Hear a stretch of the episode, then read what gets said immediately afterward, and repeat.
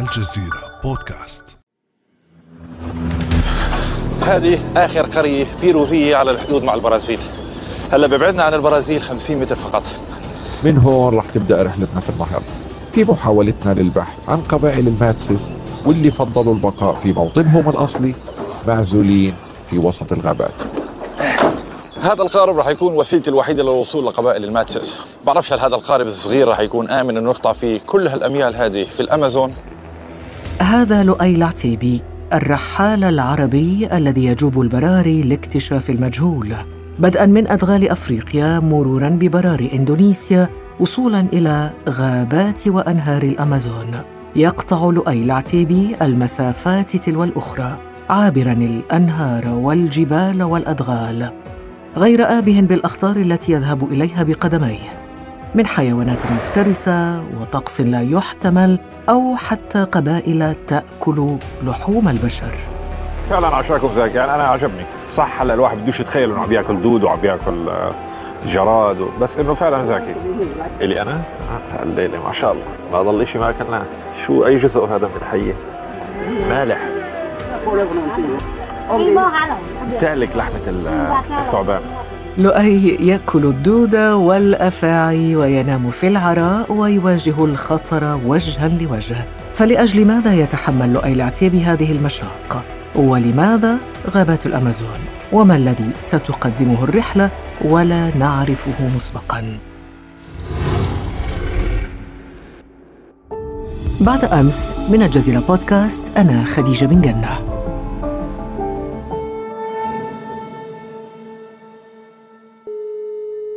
ينضم إلينا بنفسه الرحال والمغامر الأردني لؤي العتيبي معد ومقدم ومخرج وثائقي اكتشاف المجهول على الجزيرة الوثائقية والذي بدأ عرض موسمه الثالث على الجزيرة الوثائقية هذا الشهر. لؤي نرحب بك. أهلا وسهلا بك. صباح الخير إبرامي صباح الخير مستمعينك في كل مكان في العالم.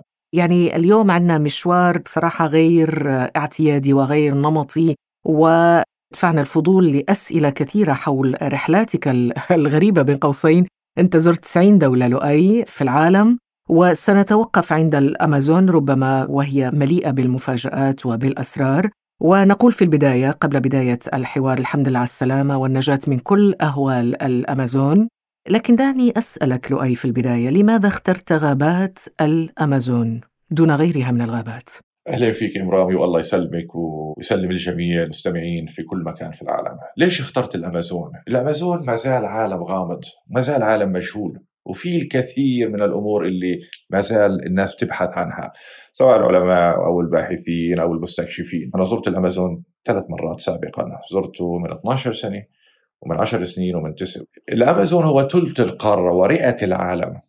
أنا بهمني أي مكان ما زال في أمور غامضة إني أزور وأحاول أبحث وأكتشف شو في شيء إحنا لسه ما بنعرف عنه. طيب شو الغامض واللي لسه إحنا ما بنعرفه عن غابات الأمازون وقدمه لنا لؤي العتيبي في هذه السلسلة. الكثير لسه ما بنعرف عنه في الأمازون. وأنا إذا تطرقت لبعض المواضيع فهي جزء مما يحتويه الأمازون من عالم غريب. أنا كان بهمني أني أكتشف القبائل المعزولة اللي ما زالت بتعيش في وسط غابات الأمازون منها من يرفض التواصل مع العالم الخارجي ومنها من لا يعلم شيء عن العالم الخارجي. وأتواصل معهم وأعرف عاداتهم وتقاليدهم. وطريقة حياتهم ومعتقداتهم. مين هدول الشعوب؟ وليش ما زالوا لحد اليوم معزولين في الغابات؟ هدول أصولهم تمتد إلى آلاف السنين. هدول من الناس اللي بيهمني كان أتعرف عليهم وأشوفهم. شغلة أخرى الحياة البرية في الأمازون. يعني الأمازون من أعظم البيئات الطبيعية في العالم إلى اليوم وأتمنى أنه يبقى هذا الحكي إلى ما شاء الله. وفي حيوانات شارفت على الانقراض وفي بعض المخلوقات تعيش في الأمازون لا يمكن إنه نشوفها في أي مكان آخر إلا في الأمازون. مثل ماذا؟ الكثير من الحيوانات رح نشوفها طبعا في سلسلة اكتشاف المجهول في حلقة خفايا الحياة البرية في الأمازون. وأنا بفضل اخلي المشاهد يشوفها لأنه فيها كثير من لا تريد أن تقتل عنصر التشويق لؤي. لا بصراحة هي كانت يعني من الرحلات المميزة بالنسبة لنا إحنا كفريق آه لكن سرب لنا القليل يا لؤي حتى نتشجع ونتحمس لمتابعة هذه السلسلة. وأنت تحديدا لؤي يعني تسلقت الجبال عانقت السحاب تهت ربما في غابات الأمازون أكلت مع سكانها الدود والثعابين وتعرفت على حيوانات ومخلوقات غريبة. يعني خلينا هيك شوية ندخل معك في هذا العالم حتى نتحمس لمتابعة البرنامج. طيب خلينا نحكي شوي. بدنا إحنا حتى يضل المشاهد في شيء جديد يشوفه عالم الأمازون أو الحياة البرية في الأمازون كل شيء في الأمازون يعني خلينا نقول خلق وسائل للدفاع أقوى من أي مخلوق آخر في أي مكان آخر حتى النباتات والأشجار. أنا شفت إنه في الأمازون حتى الحيوانات فيها كلها عملاقة كأنه عايش بعالم الديناصورات أنا. سواء العناكب سواء يعني أفاعي تصل إلى 10 متر. هذا شيء يعني وأفكر أنا كيف ممكن تكون الطريقة حتى نتعامل مع هذا الحيوان. حيوان التعبير وهو كثير من المخلوقات إحنا ما بنعرف عنها أو ما شفناها. ومع الأسف إنه البعض منها شارف على الانقراض. اقتربت منها؟ طبعا وتعاملنا معها كل هالمسافة. انت, شجاع. لا كل في شجاع. بدون. خوف؟ ولكن كل ما زادت معرفتنا بالشيء بيقل خوفنا منه لكن أكيد كان هناك حراسة وحماية. لا طبعا إحنا مش رايحين حتى نقتل الحيوانات البرية وهذا مش من حقنا. لا ليس لقتلها ولكن الاقتراب من حيوانات قد تكون ربما مفترسة أحيانا. يعني أكيد فطريا الإنسان يخاف. فكان هناك يعني أي وسائل للحماية؟ يعني آه بديش أبالغ ولكن آه في أفعى واحدة كنت ببحث عنها وكان بهمني إني اشوفها وهي واحدة من أخطر الافاعي في العالم. وإذا أصابت واحد عضته معه نص ساعة فقط وهذا ما في مجال إنه نعمل شيء.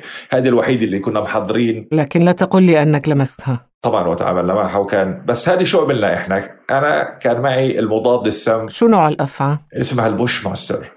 هذه من أطول مم. الافاعي السامه في العالم وثاني أخطر افعى سمية في العالم فهذه الافعى الحيوان الوحيد اللي. تعاملت معه اللي بعد ما رصدنا مكانه وقبل ما أتعامل معه عبينا ال antivenom وجهزناه على أساس إنه لا سمح الله إذا صار أي مم. هذا إنه نكون جاهزين والله شجاعة وما عدا ذلك كنا نتعامل مع الحيوانات أنا جبانة. في الأمور.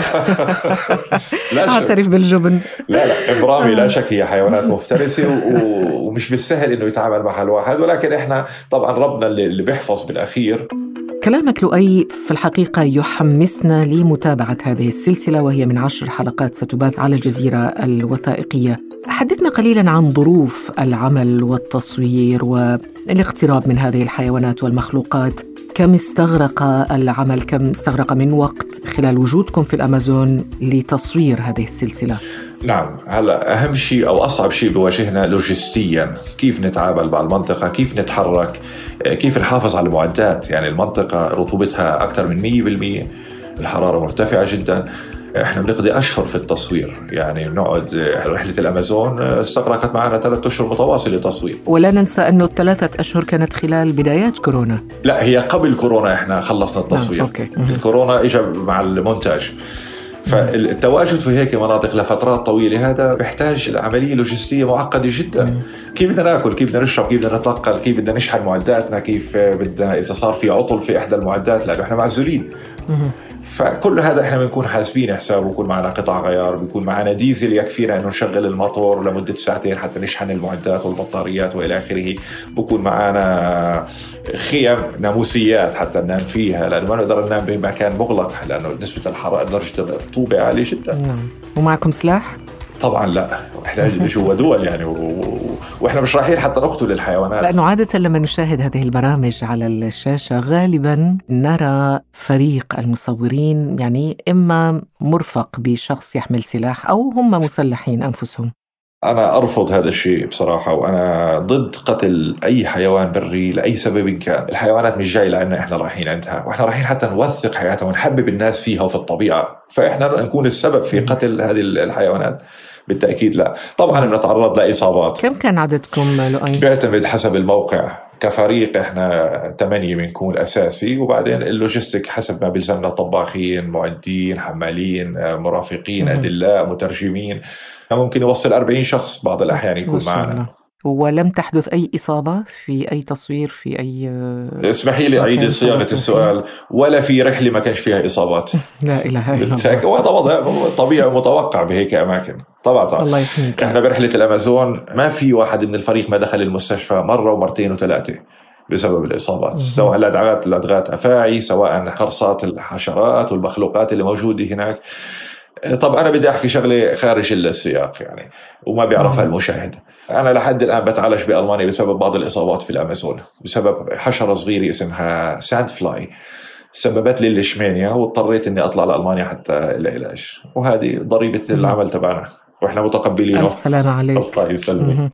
ألف سلام عليك لؤي. لكن رغم الإصابة التي تتحدث عنها والعلاج الذي تأخذه في ألمانيا رغم قرصة الحشرات ورغم الإصابات والجوع و و و أنت مصر لؤي على اختيار هذا المسار الشاق في الحياة في المغامرة في استكشاف هذه العوالم لماذا؟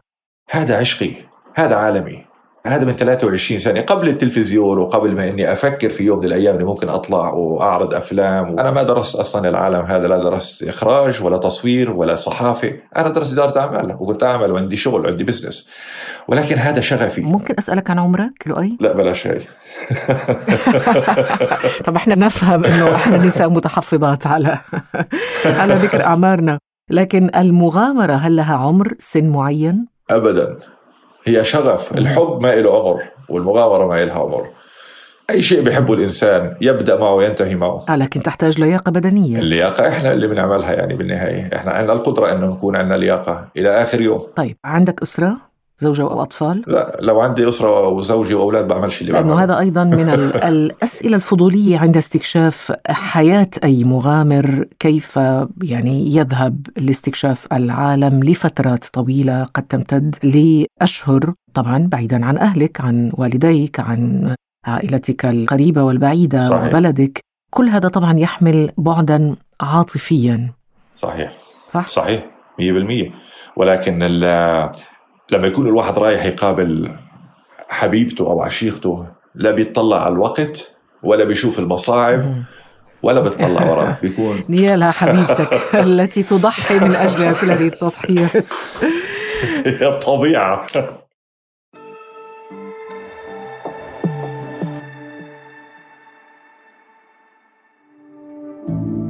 خطوة بسيطة وسهلة ليصلك البودكاست في الصباح الباكر كل يوم. ابحث فقط عن بعد أمس في تطبيقك الصوتي وفعل زر الاشتراك لتصلك الحلقات يومياً.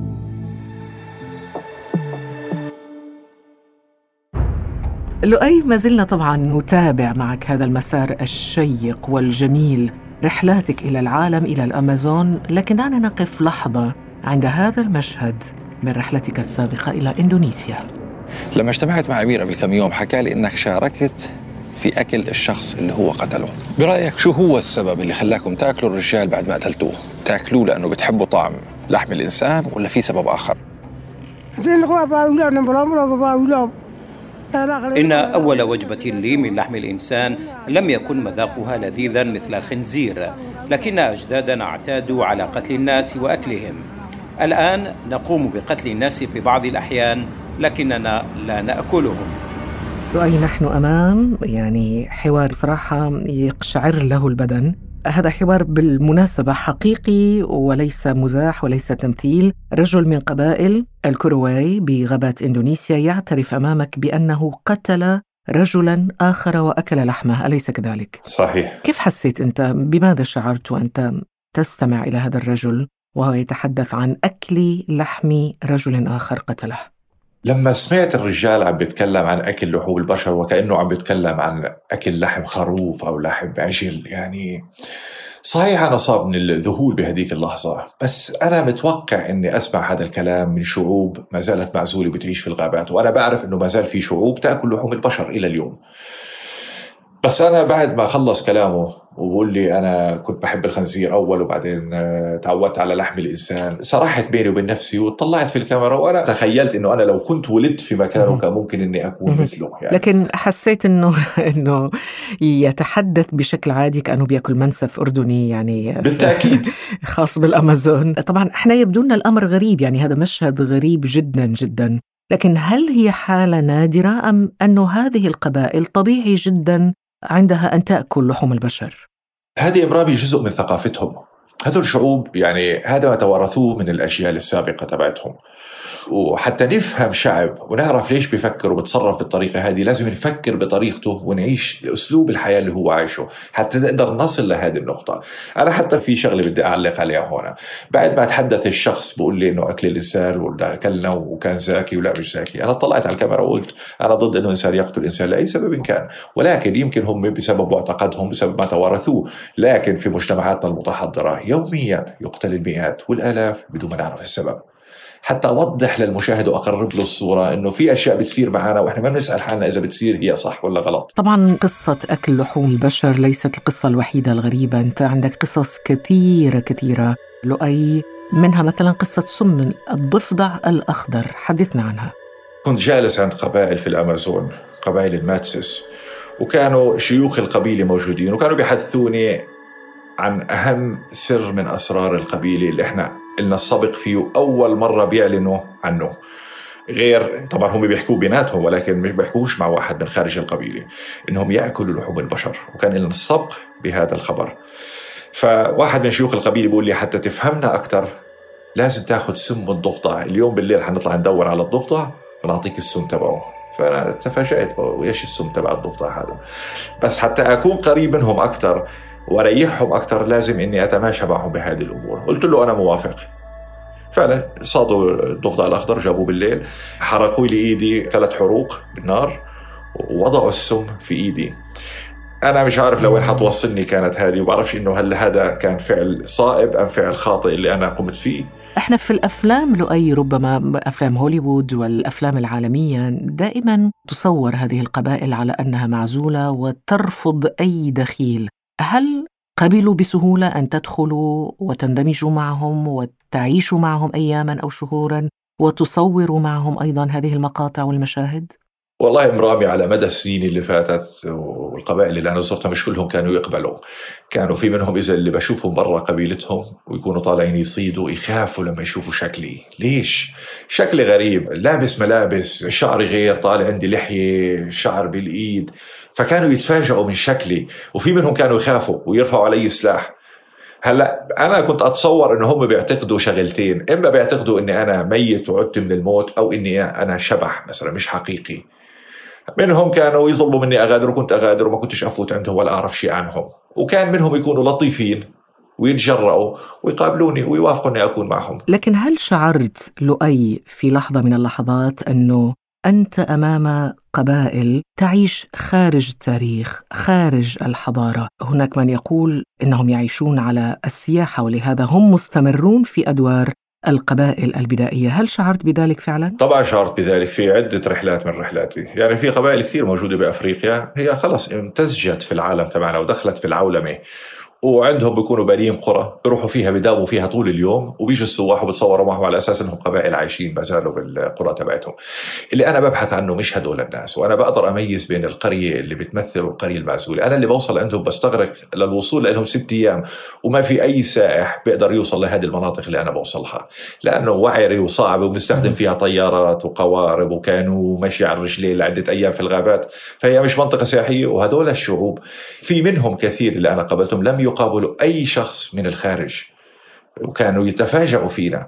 لكن لؤي يعني هذه الرحلات التي تقوم بها وهذه المغامرات واستكشاف الأمازون من خلال البرامج سلسلة الحلقات التي عديتها أنت والزملاء تأخذ منك كم من الوقت كم من الاستعداد؟ متى تبدأ في تحضير نفسك؟ ماذا تأخذ معك؟ هذه كلها أسئلة ربما تضعنا في صورة الجو الجو النفسي واللوجستي الذي تضع نفسك فيه قبل السفر. طبعا هذا النوع من السفر بيحتاج إلى ترتيب وتحضير. وأنا بيجيني تساؤلات كثير إنه ليش كل سنة أو سنتين لما تقدم لنا سلسلة ليش الوقت هذا كامل؟ هذا النوع من السلسلات أو هذا النوع من الأفلام هذا documentary إحنا ما عم نشتغل دراما هنا وما في شيء يعني محضر 100% لازم أول شيء أفكر في الموضوع بناء على خبرتي ورحلاتي السابقة. وين في مكان ممكن أنه يتواجد فيه أكثر من عنصر حتى نقدر نصنع فيه نصنع منه سلسلة.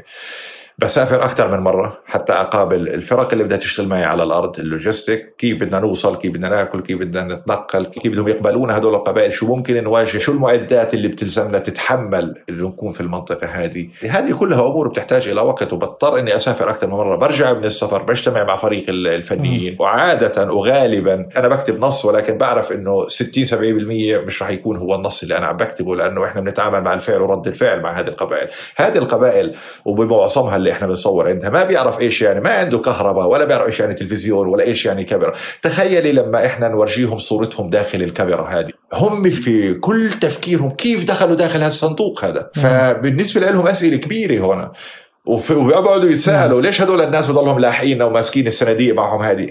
فتخيل أنت مع مين إحنا عم نتعامل أو أو كيف. عملنا صعب جدا. طبعا هذه الصناديق هي صناديق يعني مجهزة بكاميرات وإضاءة وكل أجهزة التصوير ومعك فريق طويل عريض يعني هل تمول جهدك ونفسك وسفراتك ببيع هذه البرامج أم أنك تنفق أيضا من جيبك؟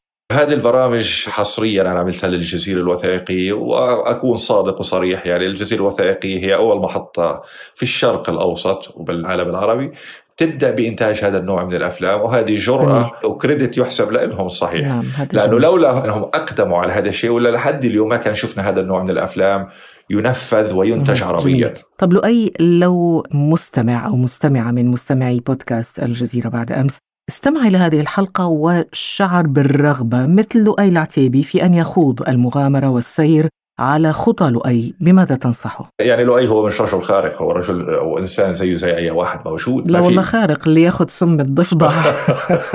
خارق. يعني بظروف معينة إحنا مضطرين إنه نمشي مع السياق. ولكن أي إنسان عنده القدرة إنه يعمل اللي بيعمله لؤي وأفضل من اللي بيعمله لؤي هو الإنسان مفروض إنه يحب الشيء اللي بيعمله. ويبدأ تدريجي بالتأكيد ما في شيء من واحد لعشرة. اللي بيحب الرحلات يبدأ يطلع رحلاته ويكتشف ويبعد يبدأ ويشوف. بالأماكن العادية مثلا؟ بالتأكيد بالتأكيد. وأنا نفس الشيء وهيك بدأت يعني. ما بدأت طلعت أدور على القبائل. يعني كان أين ذهبت في بداياتك؟ كنت أسافر زي زي أي واحد ثاني أزور الدول والمدن والقرى. وبعدين صرت أشعر إنه بدي شيء أكثر من ذلك. بديت أبعد وبديت أتعمق وبديت أشوف وأسأل وأدخل. بعدين أقول لك شغلة يعني خارج النص. أنا اضطريت من كثر عشقي للسفر وحبي للمعرفة والاكتشاف اضطريت إني أوقف العمل تبعي. فهذا قبل الإنتاج وقبل كل شيء. إحنا بنحكي من من 20 سنة. إني أتفرغ للسفر والاكتشاف. وقد صرت أقضي كل وقتي مسافر أبحث عن هذا العالم الغير معروف والغير مكتشف. يعني ابن بطوطة الجديد. لا لؤي العتيبي على قدي أنا. لؤي العتيبي الذي زار 90 دولة في العالم. يعني هذا عدد هائل من الدول 90 دولة. زرتها واستكشفت عوالم غريبة وبعيدة من أفريقيا إلى إندونيسيا إلى غابات الأمازون. ننتظر بشغف هذه السلسلة الرائعة التي ستبثها الجزيرة الوثائقية وهي من عشر حلقات. شكرا جزيلا لك لؤي. شكرا شكرا لك أهلا فيكم. شكرا لك لؤي العتيبي معد ومقدم ومخرج وثائقي اكتشاف المجهول الذي يعرض على الجزيرة الوثائقية. كان هذا بعد أمس.